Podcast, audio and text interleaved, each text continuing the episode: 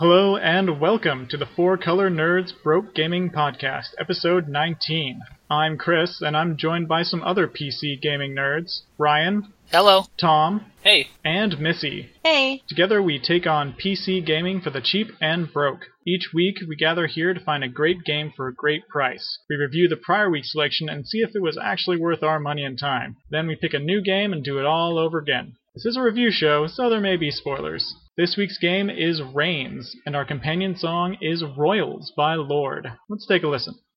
Everybody's like crystal, Maybach, diamonds on your timepiece, jet planes, islands, tigers on a gold leash. We don't care. We aren't caught up in your love affair, and we'll never be royal. It's a run in our blood. That kind of luck's just ain't for us. We crave a different kind of buzz. Let me be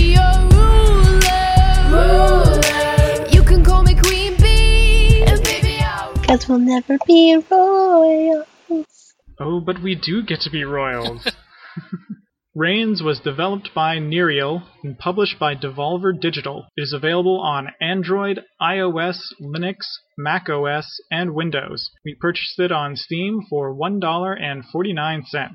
And now that I played this game a little bit, it might actually be better on Android or iOS. That was my thought. I actually bought it on my phone. Oh, really? I did because I was at school and my laptop died. So I went and got it on my phone. It works very similar to how it does on the computer. It is good on phones. Yeah, so in the game, you are the reigning monarch of a nation, and you have to make decisions one way or the other by swiping to the left or right on how to run your kingdom. And you play until you die, and then your next in line takes the throne and you play as them and make more of the same decisions. And you have to try and sort of balance the church, the people, the military, and the treasury. And if anything gets too powerful or too low, then there will be a revolt and you'll be killed or ejected or exiled or something.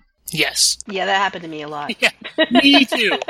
It happens frequently. My first five guys all ran out of money real quick. Yeah, once I figured out what those little circles meant, I was like, oh, okay, okay, I can do this. Yeah, that's right. It puts little circles above each of the things, and the bigger the circle, the more of an effect it's having on that. Yeah, you just gotta guess what kind of effect it's gonna have. Yeah, it could be positive or negative. Although I think you can get. I got an item a couple of times that let me see the actual like number. It was the shrooms. yeah, there's magic mushrooms you can take that will reveal the mysteries of the world to you. There's witches you can meet. There's priests you can meet that will give you additional options. And then sometimes when you go on little quests or goals, you'll get additional cards that get shuffled into your deck. Yeah, You have a set of goals that you are supposed to meet by the end of the game, and each one unlocks more cards. Yes, like it's a win a duel or sire an heir or something like that. Start a crusade. Or meet the devil. Yeah, there's also kind of this weird behind the scenes plot that your line is cursed to undeath, which is why you're constantly dying and being reborn or something like that. and the devil's in your puppy. Yeah, and the devil is possessing this puppy sometimes, and it's really weird. Let me say it was a little creepy when that uh, dog first came, and it's like something's wrong, and it's like kick it or pet it. Okay, it's not having an effect either way. So let's uh, let's kick it. Then the devil came out, and it has this really boom sound in the background, which, by the way, on headphones, at least with the sound system, is loud, and it is actually kind of spooky. Yeah, and did you notice when the devil starts talking to you, all the church and treasury ratings and all just start fluctuating wildly? Like they'll all go to zero, then they'll all go to 100, and then they'll all like swap around. Just trying to freak out a little bit more. And the goal by the end of the game is in order to really win, you have to, before the year 1999, you have to beat the devil by tricking him. I was not able to do that, but I did make it through the game, and then I was cursed for an eternity. No, I didn't get that far. No, I didn't get that far. I was kind of bored by the game, honestly. It did kind of remind me of a combination of two other games we've played. It reminded me a little bit of Rogue Legacy and Papers, Please kind of melded together in that you have to make choices that have consequences sort of throughout your reign. And when you die, you get a new, first you get a title based on what you did when you were alive, and then your next leader has to take over. So I thought it was reminiscent of those two games, I can but see that. worse than both. yeah, there's not a whole lot to the game. It was rather amusing in many parts. It even kind of did a little joke on itself that uh, likened it to Tinder, where there's uh, one of the quests that you had to do was date a pigeon. What are you, Nikola Tesla? Yeah. Ah, Tinder for monarchs, isn't that what we called it? yes, less dating and more dying. Well, it depends on who you find on Tinder. that's very true. I found that there was a lot of amusement with many of the cards. It, it made a lot of fun of itself, and the cards themselves were also rather amusing at times, but it did get repetitive very quickly. For the $1.50 that we spent for it, I didn't feel like there was, you know, that we uh, wasted our money, so to speak, but it definitely was not long lasting. It was worth the the money that we paid for it, but it definitely was not a long lasting game. I probably might go through it a second time to beat the devil and see if I can do that, but I'm not really driven to do it. It was kind of fun but while it lasted. I would say it's definitely worth the money because it's only $1.49. Worth my time? Probably not. But if I had it on my phone and I was waiting in line or, you know, had 15 minutes to spare or something like that, I might play it. So I think in that genre that I would I would definitely recommend get this for your phone. I highly agree. It's much more uh, friendly for a mobile type game. Yeah, it's definitely a good way to pass time in math class. or so I've been told. I played it a little bit more just before we started the podcast, and I went through like four reigns in you know ten minutes. It doesn't take very long. Yeah, it doesn't. After a while you get used to which cards come through and that i think is really the main problem is that the cards recycle a lot That's true. i think it'd be more interesting if there was more variety in the cards but you know it is what it is Yeah, I would agree. Like if they released, you know, an expansion pack for like a buck for additional card, it I think would probably vastly improve the, Yeah. the game. You get additional ones as you do quests and complete goals, but I think that there just are not enough cards in it overall. i think if there were more cards or more randomization it would be a much better game. And it doesn't seem like that would be too difficult to add to the game given the way that it looks like it was developed. Looks like it would just be creating more text for existing graphics or you know a couple of new cards uh, to add in with different story paths or you know new achievements or whatever.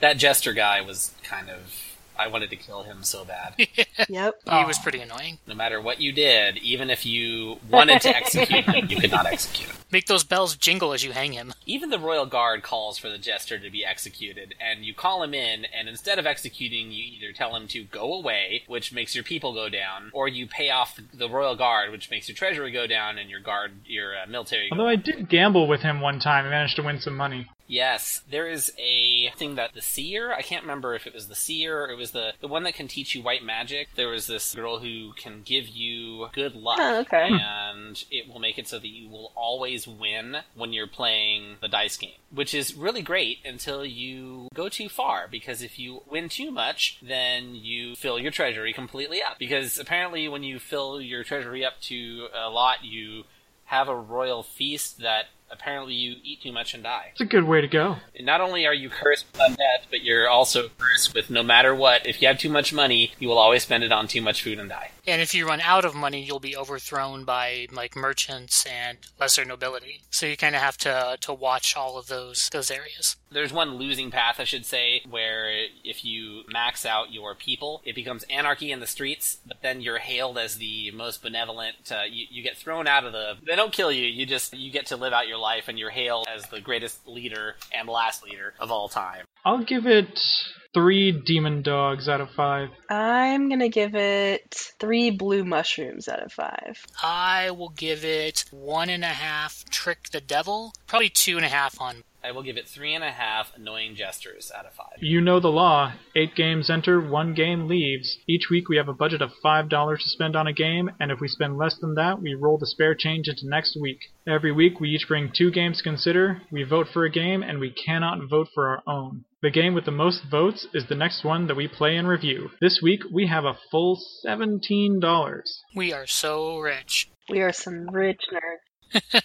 we had that free game, and then most of our games are, you know, less than five bucks. So over time, your pennies add up, kids. Yep, save your pennies. You'll be a millionaire one day. It's not exactly compound interest, but it is, you know, compound interest is the most powerful force in the universe. It is indeed. My first game is Doom, which is $16.94, so we're just squeaking right under on G2A.com. So Doom is one of the original shooter games. It's in space, there are aliens and demons, and you run around and there's pretty awesome music and you shoot things in the face and have all kinds of really awesome guns and chainsaws and there's chaos and havoc. And this one, the relaunch reboot of it, is supposed to look really beautiful and actually be a very good game. I mean, I remember playing Doom as a kid and I liked it. Can't really say much about the story other than you shoot people, and this one is supposed to have a pretty decent story. So I think that would be kind of cool to check out. And we're probably not going to have $17 again for a while, so I say, you know, grab it while the getting's good. My next game to consider is Aliens Isolation. So most licensed games and especially aliens games tend to suck really bad. They're almost legendary in their terribleness. But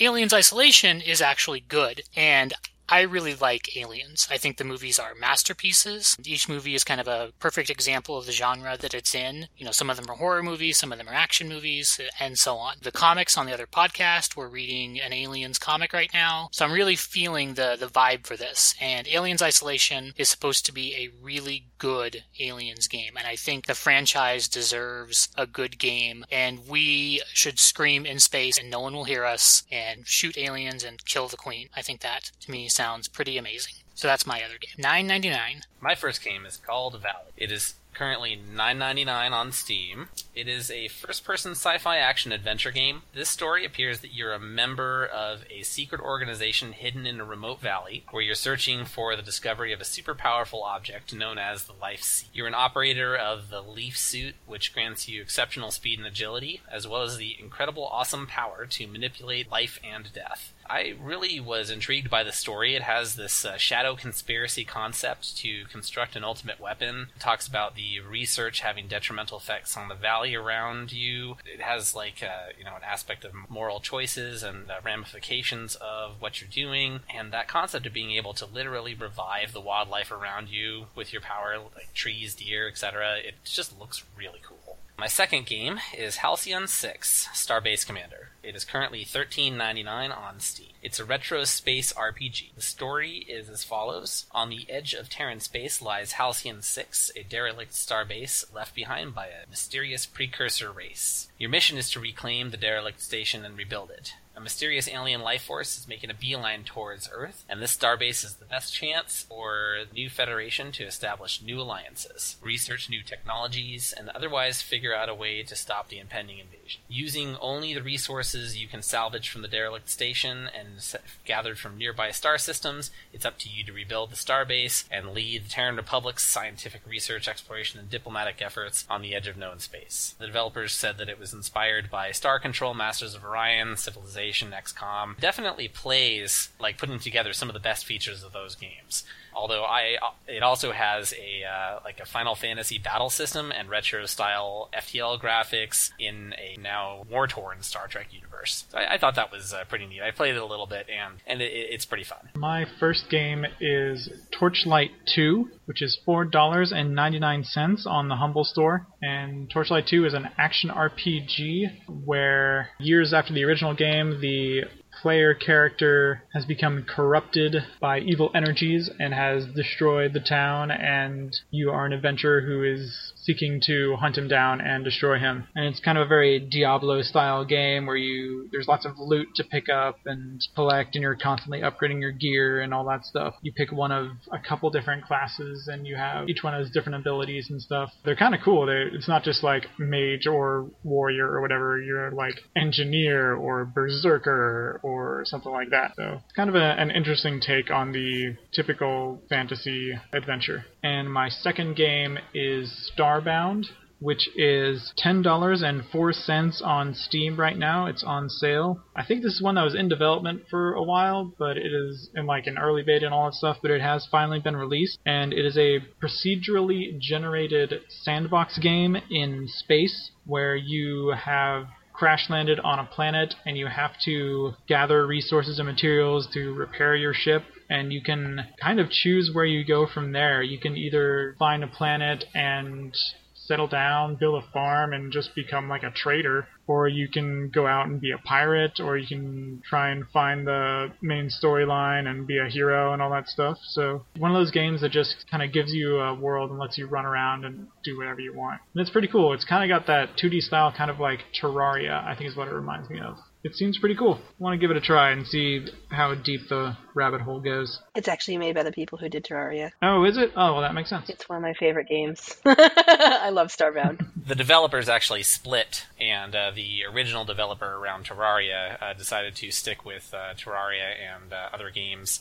and uh, Starbound is uh, a split off from some of the developers that worked underneath him. Okay, so my first game is called FTL Faster Than Light. It is $9.99 on Steam. In FTL, you experience the atmosphere of running a spaceship trying to save the galaxy. It's a dangerous mission with every encounter presenting a unique challenge with multiple solutions. This spaceship simulation roguelike allows you to take your ship and crew on an adventure through a randomly generated galaxy filled with glory and bitter defeat it's kind of a 2D game, and you run around with different crew members, and different crew members are stationed on different rooms, and they control different aspects of your ship. Like one person controls the guns, one person navigates, so on and so forth. And as you wander through space, you come across rebels and you come across pirates and you come across people who need help. And so it's up to you whether or not you want to save them or kill them or board their ship. So it's a really fun game. I've played it a little bit, but I think it would be worth our money and time. My next game is an oldie but goodie and it's called Phantasmagoria. It is $9.99 on GOG.com. And this game is about 20 years old, but it's an older interactive point and click horror game, one of the first games games utilizing full motion video technology. So as you're playing through the game, you actually are the character walking around. They built an entire set for this game and they filmed it. It cost them over $8 million to make this game. You play as mystery novelist Adrienne Delaney and her husband, who's a photographer. You just moved into this remote mansion off the coast of a small New England island. It was originally owned by famous 19th century magician Zoltan Carno Carnovasch, who had five wives and they all died mysteriously. So, hoping to find inspiration for her next novel, she moves into this house, but then begins to have nightmares immediately upon entering the house. And it is a horror game. It's not just like bits and pieces here and there. There's a story behind it. It gets scary at some point, but it's a really good game. So, again, that was Phantasmagoria. At the time that game came out, that was one of the best games out for a long time. It was eight CDs. It was a big game. oh, man and that was nine ninety nine on GOG.com. All right, vote time. I will vote for Valley. Uh, I will vote for Starbound. I will vote for Halcyon Six. I'm also going to vote for Starbound. Oh man, twice in a row. Twice All right. As soon as you said Starbound, I was like, "Yep." Done deal. so that was Reigns. You can find all kinds of nerd shenanigans, including our other Forward Color Nerds podcast on the week's comic books, and Cut the Cord, our new podcast on original streaming programs at 4colornerds.com or our Facebook page, 4Color Nerds. You can follow us on Twitter or Instagram, and you can find the podcast on iTunes and Google Play Music, on Stitcher, on SoundCloud, and on Podcast Addict. Make sure to subscribe to the podcast and come back next week for another episode. Until then, keep gaming, nerds.